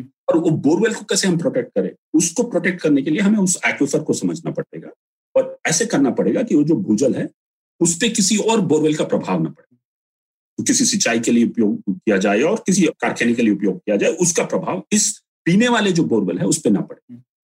और पीने वाले बोरवेल में इतना पानी सींचा जाए रेन वाटर हार्वेस्टिंग के जरिए या तालाब के जरिए कि सालाना, और यदि किसी एक या दो साल पानी बारिश की मात्रा भी कम हो जाए तो भी उस सोर्स में पानी होना चाहिए, और अच्छा पानी होना चाहिए। इस ढंग से सोचने के लिए दो चीजों की जरूरत है। एक, वाटर शेड मैनेजमेंट यानी वाटर बजटिंग करना पड़ेगा हमें, ग्राम पंचायत लेवल पे या हैबिटेशन लेवल पे, गांव की बात करें जाए, और सिटी लेवल पे तो सिटी लेवल पे भी वाटर बजटिंग करना पड़ेगा। हमारे सोर्स ऑफ सप्लाई क्या है और हमारे डिमांड क्या है और सस्टेनेबिलिटी क्या है।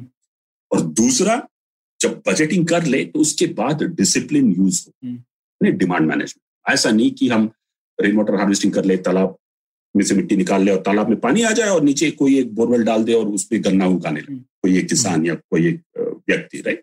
तो both have to go together. इसके लिए the right institutions of governance have to be created at the lowest possible level, that is a gram panchayat, village water sanitation committee और ward committee at a city level.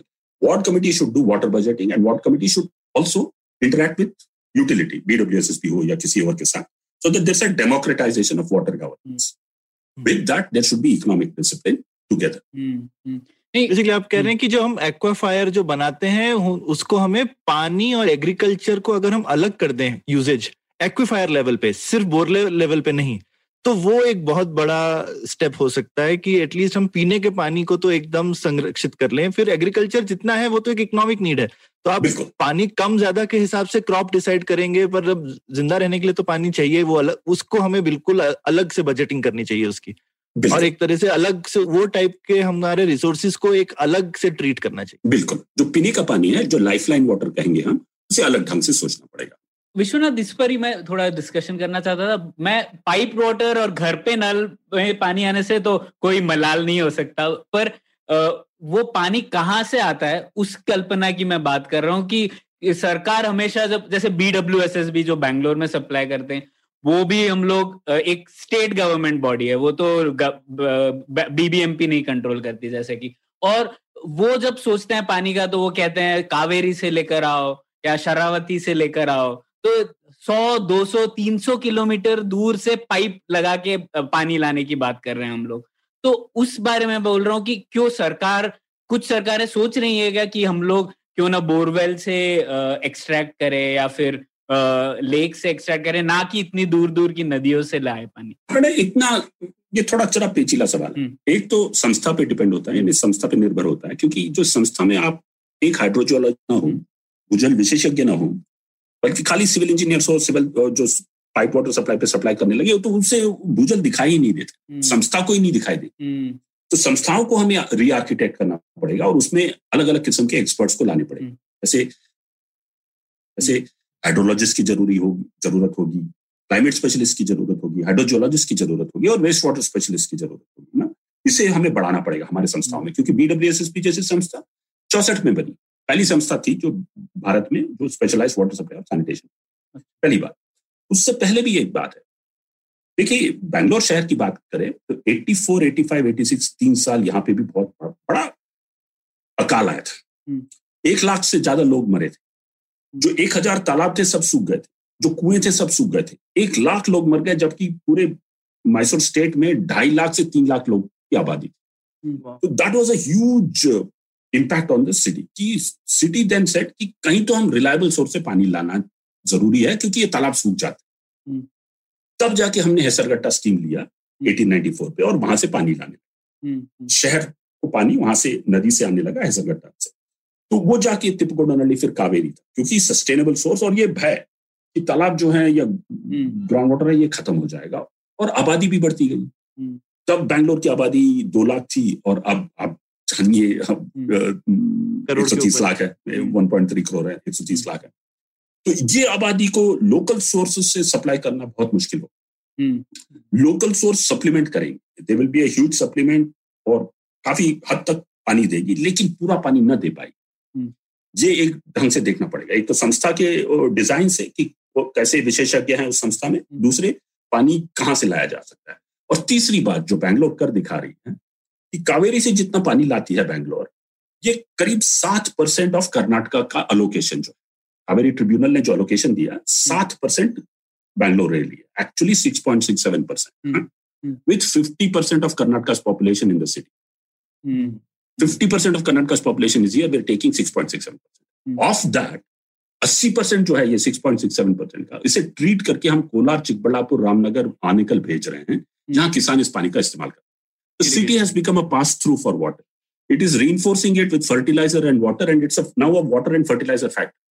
Mm. And it is supporting the hinterland, which is drought, right? Mm. So the city net is taking only one percent of Karnataka's allocation of water and supporting mm. fifty percent of population and seventy percent of the G D P mm. of the state, which then goes. So, so let us not grudge the city its waters from distance. Mm. What a city mm. does is the most efficient mm. in terms of humanitarian uh, considerations, in terms of economic consideration. हाँ, ये दोनों दृष्टिकोण से जो शहरीकरण हो रहा है मेरे हिसाब से, अब ये बहुत सारे लोग चढ़ बैठेंगे कि मेरे हिसाब से पानी के हिसाब से ये बहुत अच्छा अच्छी बात है। हाँ, बिल्कुल। कब कब तक अच्छी बात है? जब तक कि शहर अपने पूरे जो प्रदूषित पानी है उसको कलेक्ट करके ट्रीट करके अपने किसानों को दे, ना कि नदी में बहने दे, ना कि तालाब में आने दे, पोल्यूशन ना होने दे, बल्कि किसानों को दे ताकि किसान अपनी खेती उपजाऊ बनाए और उसके पास तीन सौ पैंसठ दिन पानी हो। ये पहली पहला शहर है जो जिस जो ये एक्सपेरिमेंट कर रहा है और इस एक्सपेरिमेंट को हमने प्रोत्साहन देना है, क्योंकि जब तालाब भरते हैं ना कि किसान को पानी मिलता है बट कि पशु पक्षियों को भी पानी मिलता है, बायोडाइवर्सिटी भी ज्यादा बढ़ जाती है। So we are in the process of creating one thirty seven रंगन तिट्टूस in Kolar with waste water. So this is the imagination that we have and that waste water वो भी भूजल में जाता है। ऐसा नहीं कि आप डायरेक्ट इस्तेमाल करें, भूजल में जाता है और कुएं से लोग पानी ले रहे हैं किसान, अब बोरवेल से नहीं कुएं से ले रहे हैं और कुएं में भी ड्रिप इरिगेशन डाल रहे हैं ताकि वो पानी जो डिस्ट्रीब्यूट करे वो भी बहुत एफिशिएंटली डिस्ट्रीब्यूट। तो ये समझ हमारे अभी पॉलिसी मेकर्स को और इंजीनियर्स को पूरी तरीके से नहीं आया है। ये जो पूरा स्कीम था ना, ये पॉलिटिकली ड्रिवन था और पॉलिटिशियंस को हम गाली देते हैं, लेकिन politicians can get a scheme implemented which a bureaucrat can not, right? But this has been implemented by essentially one politician, मैं उनका नाम भी ले लेता हूँ, कृष्ण बैरेगौड़ा, जो हमारे एग्रीकल्चर मिनिस्टर थे, उनकी कल्पना है और उसके जरिए ये हुआ है। तो अभी हम हमारे पूरे शहरों को भारत में वाटर और फर्टिलाइजर फैक्ट्री के दृष्टिकोण से देखें, वेस्ट वाटर को ट्रीट करें और किसानों को दे दे, तो कितना बड़ा बदलाव आएगा, कितना बड़ा बदलाव आएगा। और वो सब अभी हो रहा है क्योंकि वेस्ट वाटर पॉलिसी लिखी जा रही है, पानी पे बजट में काफी सारा इन्वेस्टमेंट हो रहा है पानी पे और वेस्ट वाटर पे। और अगले दिनों में पांच से दस साल में मैं तो बड़ा ऑप्टिमिस्ट हूँ, मैं सोचता हूँ कि भारत का चेहरा बदल जाए पानी के जरिए, पानी के दृष्टि। वाह, बहुत अच्छी बात की आपने, और और हम तो शहरीकरण के बहुत समर्थक है, तो हमको तो कोई इसमें चिंता और, नहीं। और ये वाली चीज मुझे बहुत बढ़िया लगी प्रणय, मतलब बैंगलोर हिंदुस्तान में रेन वाटर हार्वेस्टिंग में भी सबसे अग्रही था, सबसे पहले यहीं पे बड़ी शुरुआतें हुई और बाकी देश अब चेन्नई में भी कैचअप कर रहा है। हाँ, लेकिन बैंगलोर काफी आगे था, चेन्नई में भी हुई और भी शहरों में, पुणे में भी है, लेकिन बैंगलोर काफी अब। लेकिन ये वाली जो चीज है कि बैंगलोर जो जिसको बोलते हैं एक हम फर्टिलाइजर फैक्ट्री के रूप में शहर को जो इन्होंने शहर की कल्पना दिखाई, ये मैंने पहली बार सुनी। मतलब ये बहुत ही जबरदस्त परिकल्पना है, इसमें शहर और गांव के बीच का द्वेष खत्म होकर शहर गांव का दोस्त हो जाएगा। हाँ बिल्कुल, अब तो ये कंपटीशन आएगा कि किस गांव को ये पानी दिया जाए। हाँ। अब लोग यहाँ झगड़ने लगे कि नहीं हमारे तालाब में ये पानी आना चाहिए, तो उसका जो डिस्ट्रीब्यूशन है उस पर चर्चा होने लगेगी कि कहाँ भेजा जाए, हाँ किसको मिले, कौन से गाँव को पहले मिले और कौन से तालाब को पहले मिले, ये सब चर्चा होगी। और जैसे प्रणय ने कहा, सही कहा, चेन्नई में पहला रेन वाटर हार्वेस्टिंग हुआ और हमारा और चेन्नई का अच्छा कंपटीशन है, पॉजिटिव कंपटीशन है बहुत सारे टेक्नोलॉजी को लेके, और होना भी चाहिए क्योंकि जब एक दूसरे के साथ शहर जूझते हैं ना पॉजिटिवली तो काफी कुछ तरक्की होती है। चेन्नई रेन वाटर हार्वेस्टिंग में नंबर वन है, बैंगलोर नंबर टू है दूसरे मात्रा पे, और हम हमारा टारगेट ये है कि हम चेन्नई को ओवरटेक कर लें। चेन्नई एक और काम बहुत बढ़िया कर रही है, अपने स्विच ट्रीटमेंट प्लांट में से पूरा एनर्जी निकाल के, और स्विच ट्रीटमेंट प्लांट उसी के एनर्जी से चलता है। अच्छा, जो हमें सीखना है, और चेन्नई को हमसे ये सीखना है कि पानी कैसे किसानों को दिया जाए, राइट। तो ये जो कंपटीशन होती है, हमारे चेन्नई के इंजीनियर्स हैं, दोस्त भी हैं, मित्र भी हैं, हम दोनों एक साथ काफी बार चर्चा करते रहते हैं किसका सांबार अच्छा है, और वहां से चल, चालू होती है चर्चा कि चेन्नई की सांबार तो उन्हीं लोगों सांबार तो उन्हीं लोगों का अच्छा है। नहीं नहीं नहीं, मैं नहीं मानता सौरभ, ये सौरभ झगड़ा हो जाएगा, ये ये चीज पे तो झगड़ा के लिए तैयार हूं मैं। अच्छा ठीक है, अभी हमारे प्रणय हम लोग गुड़ डाल देते हैं सांबार में, वो किसी लोगों को गुड़ पसंद है, कुछ किसी को नहीं है। हाँ, मुझे तो बहुत पसंद है। ठीक है, तो सांबार, अभी भूख लग रही है, पर सांबार से हम लोग वापस पानी की ओर आते हैं। तो विश्वनाथ, ये जो एक्सपेरिमेंट जो आपने कहा है, जो परिकल्पना है, ये दूसरे शहरों में भी इम्प्लीमेंट हो रही है या सोच भी रहे हैं क्या लोग, जैसे पुणे वगैरह वगैरह में? प्रणय, हाँ पुणे में जरा एक्सपेरिमेंट हो रहा है, लेकिन इनफॉर्मली ये काफी शहरों में हो रहा है। तुमकुर शहर जो है, साढ़े तीन लाख पॉपुलेशन है, सत्तर किलोमीटर दूर है बैंगलोर से, यहाँ पे करीब बीस million litre per day waste water निकल रहा है। हाँ, दो सौ लाख लीटर प्रतिदिन।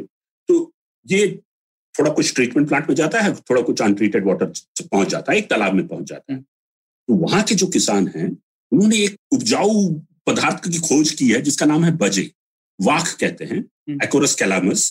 इट्स अ वेटलैंड प्लांट, ये बहुत मेडिसिनल प्लांट है, और दो सौ तीस एकड़ में ये लोग उसको उगाते हैं, और हर किसान को करीब चार लाख रुपए मिल जाता है प्रति एकड़। जबकि जब वो वेस्ट वाटर को यूज करके यदि चावल का उत्पादन करता है तो उसे अस्सी हजार से नब्बे हजार मिलता है सालाना, अब की अब तीन से चार लाख मिल जाते हैं उसको। तो ये पूरा ट्रीटमेंट प्लांट हो गया, वो ये बजे का जो क्रॉप है ये पूरा ट्रीटमेंट प्लांट हो गया, ट्रीटमेंट प्लांट की जगह काम कर रहे हैं, और एक बूंद वेस्ट वाटर वेस्ट नहीं जाता है, उसका उपयोग किया जाता है और किसान निकाल।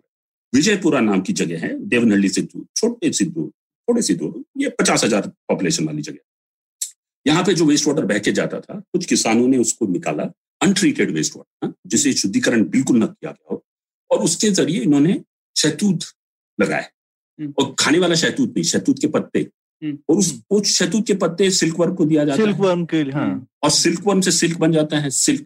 और ये पहला प्रोजेक्ट है जहाँ मिल्बेरी से it is shit to silk, waste water से सिल्क बन जाता है। और इससे क्या हुआ, किस, किसान को भी आमदनी मिल गई, शहर को भी पूरा अपना वेस्ट वाटर ट्रीटमेंट हो गया, और सिल्क भी बन गया, Mysore silk, famous Mysore silk बन गया उस वेस्ट वाटर से। लेकिन ये हमारे लॉस में नहीं है। लीगली यदि पोल्यूशन कंट्रोल बोर्ड देखे इसको तो बोलेगी नहीं नहीं, स्वेस्ट ट्रीटमेंट प्लांट लगाना है, और उस पानी में से जो नाइट्रेट और फॉस्फेट है, जो कि खाद है, उसको निकालना है। We have to remove the nitrates and phosphate and then release the water. It's a ridiculous thing to do because fit for purpose treatment में we need that nitrates and phosphate. तो ये सोच हमें बदलना पड़ेगा। जो आप पूछ रहे थे कि उदाहरण ऐसा है, ये फॉर्मल उदाहरण है जहां कर्नाटक बैंगलोर शहर में फॉर्मली ट्रीट करके भेजा जा रहा है, बट इनफॉर्मली तो ये काफी शहरों में चल रहा है। तो ये अब मुद्दा हो गया सरकार के सोल्यूशन का, लेकिन हम लोगों ने काफी कुछ, समाज अग्रणी है इसमें भी, समाज ही अपने अपने नए नए सोल्यूशन ढूंढ रहा है। तो अब आ जाते हैं मार्केट्स पे। तो मार्केट्स क्या सॉल्व कर सकते हैं इसमें, और जैसे आपने कहा मीटरिंग, प्राइसिंग, एक बहुत बड़ा सॉल्यूशन है जिससे कि हम लोग अपने कंजम्पशन रेगुलेट करेंगे। तो ये भी, पर ये बहुत ही कंट्रोवर्शियल सा हो जाता है ना, लोग जब भी, भी हम लोग कहते हैं पानी को प्राइस कीजिए तो काफी एक्टिविज्म आता है कि नहीं कर सकते पानी को बिल्कुल प्राइसिंग वगैरह। तो मार्केट सॉल्यूशंस भी आ रहे हैं क्या, कुछ आप देख रहे हैं क्या? बिल्कुल, शहरों में आ रहे हैं पहले, जैसे कि आते हैं, फिर बाद में गांव की तरफ जाएंगे, लेकिन शहरों में छोटे छोटे एंटरप्रेन्योर आने लगे हैं, मीटरिंग करके देते हैं आपको फ्लैट्स में। अभी हर फ्लैट वाले चाहते हैं कि हर एक फ्लैट में मीटर हो, क्योंकि बाजू के फ्लैट वाला बहुत सारा पानी यूज कर रहा है, इस्तेमाल कर रहा है, और आप कम कर रहे हैं, लेकिन दोनों को बिल आएगा एक ही। ये खटकती है लोगों, क्योंकि इतना ज्यादा ये नहीं खटकता है कि मैं पानी कम यूज कर रहा हूँ या ज्यादा कर रहा हूँ, पर वो ज्यादा यूज कर रहा है और उसका बिल भी मेरे जितना है, तो वो बहुत ज्यादा खटकता है। तो इसलिए हर फ्लैट पे मीटर लगाने के लिए प्लम्बर से लेके इंटरनेट ऑफ थिंग्स आ रही है, जो कि लैपटॉप पे आप बता देगी कि डे बाय डे कितना पानी का खपत हो रहा है हर एक फ्लैट। वो एक पहली बहुत अच्छी चीज आ रही है। दूसरा, रेन वाटर हार्वेस्टिंग तो एक एंटरप्रेन्योरशिप बन गया, लोग आके आपको डिजाइन कर देंगे, इंस्टॉल करके दे देंगे। तीसरा, वेस्ट वाटर ट्रीटमेंट, एक बढ़िया सा स्टार्टअप है बैंगलोर में, जो कि आपका वेस्ट वाटर लेगा और उसको पीने के पानी के लायक बना देगा, as good as drinking water, and it will supply you back. तो आप उसको पीने के लिए भी इस्तेमाल कर सकते हैं, ना कि खाली टॉयलेट फ्लशिंग के लिए और लैंडस्केपिंग के लिए। और एक ऐसी सेट ऑफ अपार्टमेंट्स है यहाँ टीजेड करके, जो बैंगलोर में है, तो पहला सेट ऑफ फ्लैट्स है पूरे भारत में जो अपना वेस्ट वाटर लेके ब्लेंड करती है ग्राउंड वाटर के साथ और उसे पीती है। तो ऐसे उदाहरण भी आ रहे हैं। तो आप फिर वेदर स्टेशन देख लीजिए, आप वेदर स्टेशन कई जगह लग चुके हैं बैंगलोर में, और प्राइवेट वाले भी लगा रहे हैं, और आपको रेनफॉल का डेटा आपको बिल्कुल ग्रैन्युलर आपके घर के ऊपर कितना बारिश होता है उतना पता चल जाता है। वो भी आ रहा है टेक्नोलॉजी। सॉइल मॉइस्चर की टेक्नोलॉजी आ रही है, जो कि किसान को बता सकता है कि कितना सॉइल मॉइस्चर है और कितना पानी देना है न देना है, ताकि उसे कम यूज करे। बोरवेल में तो आप घर बैठे उसको ऑन ऑफ कर सकते हैं, वो भी टेक्नोलॉजी आ चुकी है। तो काफी मात्रा में टेक्नोलॉजी आएगी और ग्राउंड बेस्ड डिमांड पे आएगी, ना कि कोई सरकार के पॉलिसीज या लेजिस्लेशन से। किसान तय करेगा कि क्या करना है, और वो किसान तय करके उसको उसके लायक आप टेक्नोलॉजी डेवलप करे, मार्केट करेगी, और कोई तो करेगा नहीं। तो ये भी एक समन्वय बनेगा जिससे कि पानी की खपत कम होने लगे। बहुत बहुत बहुत बढ़िया। पॉली हाउसेस तो ये और, और ये हाँ और ये तो मतलब मेरे को लगता है, जैसे हम स्पेस वगैरह में जाते हैं तो वहाँ फिक्स्ड पानी होता है और हम उसी को रोटेट करते हैं ना। तो फाइनली आपको ऐसा लगता है क्या कि फ्यूचर के शहर ऐसे होंगे जो कि जिसको कहते हैं net zero water? Net zero water तो हो हो सकता है, हमारे पास तो टेक्नोलॉजी की कमी नहीं। टेक्नोलॉजी तो है ही है ना, टेक्नोलॉजी तो है ही, बस फाइनेंस की बात है, कौन कितना इन्वेस्ट करने लगे और अपॉर्चुनिटी कॉस्ट कितना है वो पानी का। नहीं, यदि बीडब्ल्यूएसएसबी वाले मुझे सात रुपए प्रति हजार लीटर पानी देंगे, जबकि उनको पचानवे रुपए लगते हैं पानी को पहुंचाने में, तब तब मैं वो सात रुपए वाला पानी ही लूंगा ना, और कोई rain water harvesting, waste water recycling क्यों करूंगा? और जब मैं कनेक्टेड नहीं हूं और मैं टैंकर का पानी लेता हूं और माफिया दे रही है मुझे, जो आप कहते हैं कि माफिया दे रही है, और वो सौ एक सौ बीस रुपए ले रही है, तो तब आप टेक्नोलॉजी का प्रयोग करोगे ताकि आप पानी को बचाएं और पानी का रीयूज करें। तो वो भी आएगा, बहुत बढ़िया तरीके से आएगा। ये एक है सौरभ कि हम लोग अपनी आंखें खोले नहीं रखे हैं, हमारे हम लोग यानी पॉलिसी लेवल पे और डिसीजन मेकिंग लेवल पे, कि ग्राउंड लेवल पे क्या इनोवेशन हो रहा है और क्या डिमांड आ रहे हैं और किस ढंग से ये सब इनोवेशन आ रहा है। यदि हम लोग उस इलाके को देखें और सोचे और समझे ना, और उनको प्रोत्साहित करें, जैसे वो वेस्ट वाटर ट्रीटमेंट प्लांट का, it's a young person who started as an entrepreneurship. उसका सबसे ज्यादा रेजिस्टेंस कहाँ से आता है? जो टैंकर पानी पहुंचाते हैं ना उस अपार्टमेंट में, वो बोलते हैं कि आपका वेस्ट वाटर सिस्टम लग जाएगा तो हमारा बिजनेस ठप, हमारा क्या होगा। हाँ, तो वो लोग रोकते हैं, अपार्टमेंट एसोसिएशन पे प्रेशर डाल के कि वो वेस्ट वाटर ट्रीटमेंट प्लांट में लगाए, है ना। तो उस पर कहीं समाधान निकालना पड़ेगा, क्योंकि वो एंटरप्रेन्योर वो समाधान नहीं निकाल पाएगा, इकोसिस्टम उसका हल ढूंढना है, राइट। पर वो प्रॉब्लम करके भी हम आइडेंटिफाई नहीं करेंगे तो हम सोल्यूशन कहाँ से ढूंढेंगे? बिल्कुल, बिल्कुल। तो ये सब चर्चाएं ज्यादा होगी, तो अच्छा। और जबकि मैं देखता हूँ कि बाकी जगहों पे सरकार काफी करती है somehow, जैसे मैंने बोला ना, पानी हम सबके सामने है और उस पर ध्यान थोड़ा कम है। हाँ, निजी हाँ, तौर पे ज्यादा है, पॉलिसी तौर पे मेरा मतलब है। निजी तौर पे तो बिना पानी के तो चारा ही नहीं है, लेकिन पॉलिसी तौर पे वही मतलब पिछले पच्चीस साल से घिसी पिटी चीजें सुनते रहते हैं, नदियां जोड़ दो बस, अगर कुछ बोल्ड डिसीजन करना है तो सब नदियों को जोड़ दो। हाँ, तो हाँ, उसमें सब कैलिफोर्निया के पानी का काफी सत्यानाश हो चुका है नदियां जोड़ जोड़ के, लेकिन हम उनसे नहीं सीखेंगे। और सबसे ज्यादा जो आप सही बात कह रहे हैं सौरभ, सबसे कम गवर्नेंस का ध्यान जो दिया गया है वो ग्राउंड वाटर पे दिया गया है। ऐसी कोई राज्य नहीं है, क्योंकि ये water is a state subject, राज्य की सब्जेक्ट हो जाती है ग्राउंड वाटर, अंतर भूजल भी। तो no state except Maharashtra as a well equipped ground water situation. अब आप बैंगलोर को देख लीजिए, चार लाख या पांच लाख बोरवेल होंगे और इसे देखने के लिए ग्राउंड वाटर अथॉरिटी है और ग्राउंड वाटर अथॉरिटी में छह लोग हैं जो बेचारे मीटिंग छोड़ के और कहीं नहीं जा पाते हैं। मीटिंग पे मीटिंग करना पड़ता है सरकार में, सबसे सब जगह मीटिंग। तो आप यदि if you are going to face a battle without the army being prepared and ready, तो कैसे आप कैसे चलोगे? So institution building is crucial for us if you want to manage ground. And within that institution सही policy लाना पड़ेगा, सही ढंग से देखना पड़ेगा, सही पार्टनरशिप तय करने पड़ेगा।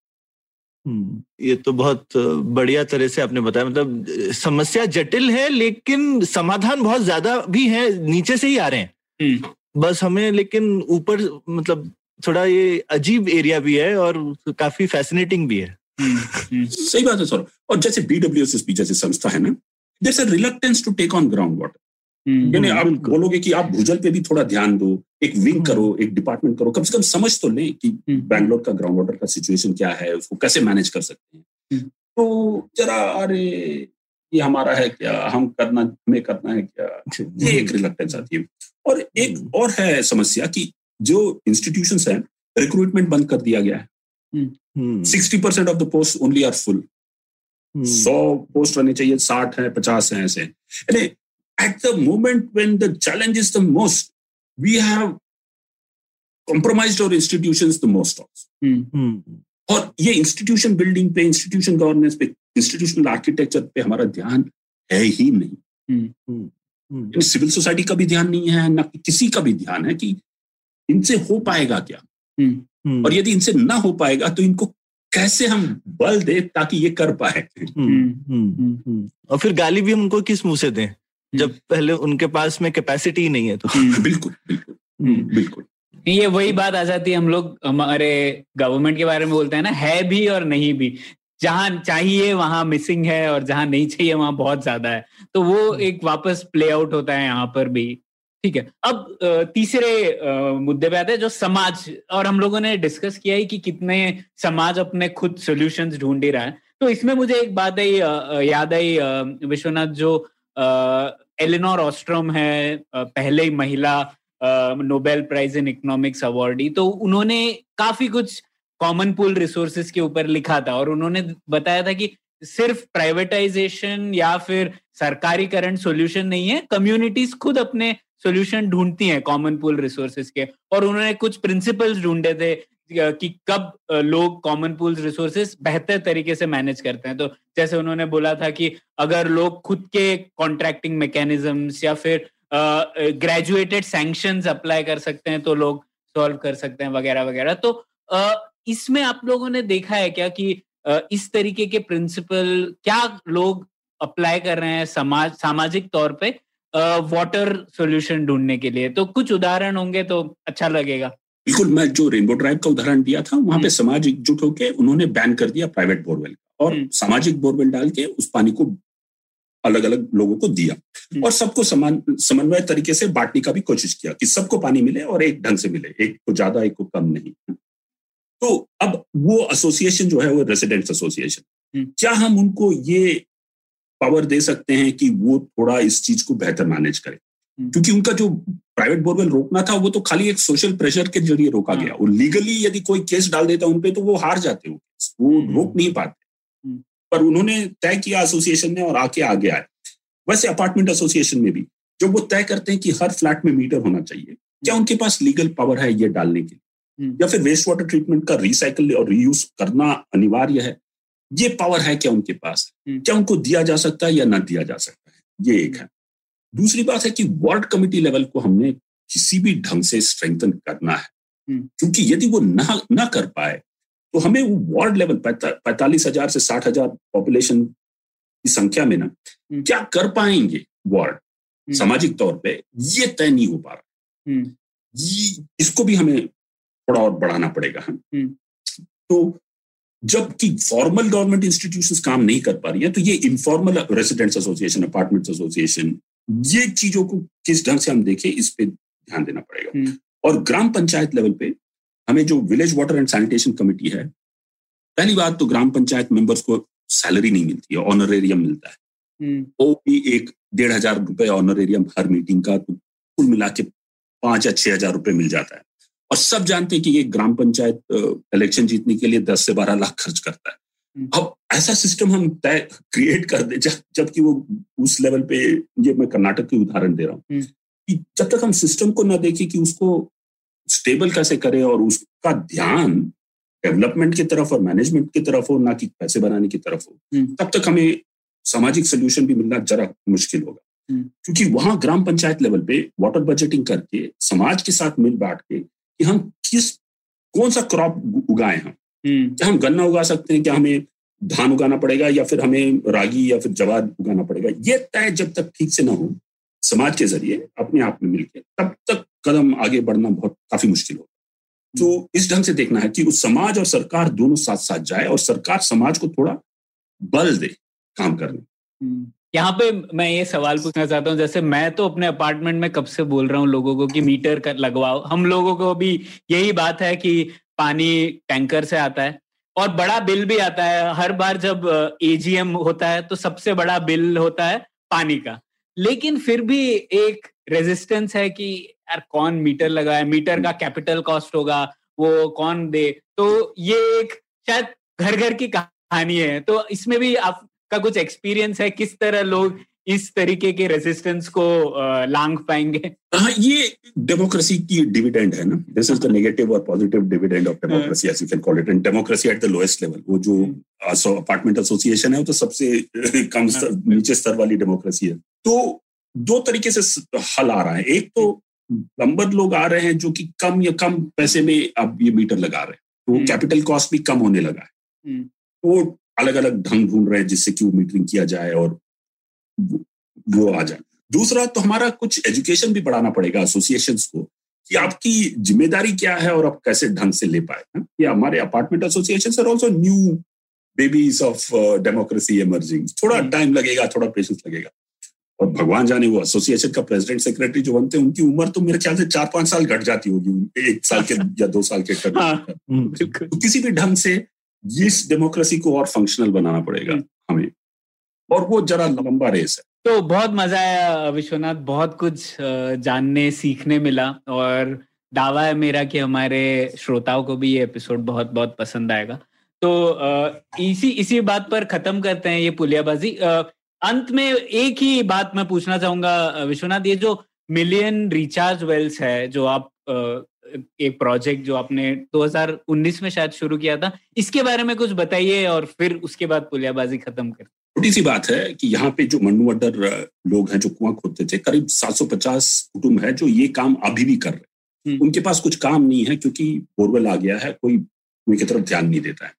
हमने सोचा कि रेन वाटर हार्वेस्टिंग पॉलिसी और बायलॉ को जोड़ दे इनके लाइवलीहुड के साथ, और अब रेन वाटर हार्वेस्टिंग पॉलिसी ये कहती है कि हर छोटे घर में भी एक रिचार्ज वेल बनना जरूरी है, अपार्टमेंट में ज्यादा बनना जरूरी है। तो ये रिचार्ज वेल ये मनवडर लोग बनाए, थोड़ा इनकी भी आमदनी हो, फैमिली में पैसा चले जाए और बैंगलोर को वाटर सिक्योरिटी मिल जाए। क्योंकि यदि हम छोड़ दें तो करीब खाली तीन परसेंट जो बारिश गिरता है बैंगलोर पे वो एक्वीफर पे पहुंचता है या भूजल में पहुंचता है। यदि हम रिचार्ज वेल बना दें तो उसे हम पचास परसेंट तक साठ परसेंट तक ले जा सकते हैं। तो एक तो उनको नौकरी, दूसरा वाटर सिक्योरिटी फॉर बैंगलोर, तीसरा रेन वाटर हार्वेस्टिंग भी होती है, फ्लडिंग भी कम हो जाए। ये तीनों जोड़ने की कोशिश कर, क्योंकि इस पीढ़ी को जवाब देना पड़ेगा जब अगली पीढ़ी आएगी और अगली पीढ़ी पूछेगी कि तू इधर उधर की न बात कर, ये बता कि काफिला क्यों लुटा, मुझे रहजनों से गिला नहीं, तेरी रहबरी का सवाल है। तो हमने क्या रहबरी दिखाया भूजल पे। हाँ, तो ये जो जवाब देना होगा ना हम लोगों को, ये जरा मुश्किल होगा। तो इस जवाब को हम अभी से तय करें, इसलिए हम लोग दस लाख कुआं बनाना चाहते हैं बैंगलोर में और शायद हर शहर में। वाह, इस जवाबदेही वाले पॉइंट पर ही ये पुलियाबाजी खत्म करते हैं। बहुत मजा आया विश्वनाथ आपसे बात करके, शुक्रिया, बहुत मजा आया। धन्यवाद सौरभ, धन्यवाद प्रणय। उम्मीद है आपको भी मजा आया। यह पॉडकास्ट संभव हो पाया है तक्षशिला इंस्टीट्यूशन के सपोर्ट के कारण। तक्षशिला पब्लिक पॉलिसी में शिक्षा और अनुसंधान के लिए स्थापित एक स्वतंत्र संस्था है। आप दुनिया के किसी भी कोने में हो, आपकी उम्र कुछ भी हो, अगर आप पब्लिक पॉलिसी, विदेश नीति या टेक्नोलॉजी गवर्नेंस में रुचि रखते हैं तो तक्षशिला की website Takshashila dot O R G dot in पर उनके कोर्सेज को जरूर चेक कीजिए। और अगर आप पुलियाबाजी में शामिल होना चाहते हैं तो हमसे कनेक्ट कीजिए Puliyabaazi at ji mail dot com पर या फिर एट पुलियाबाजी ट्विटर पर। शुक्रिया।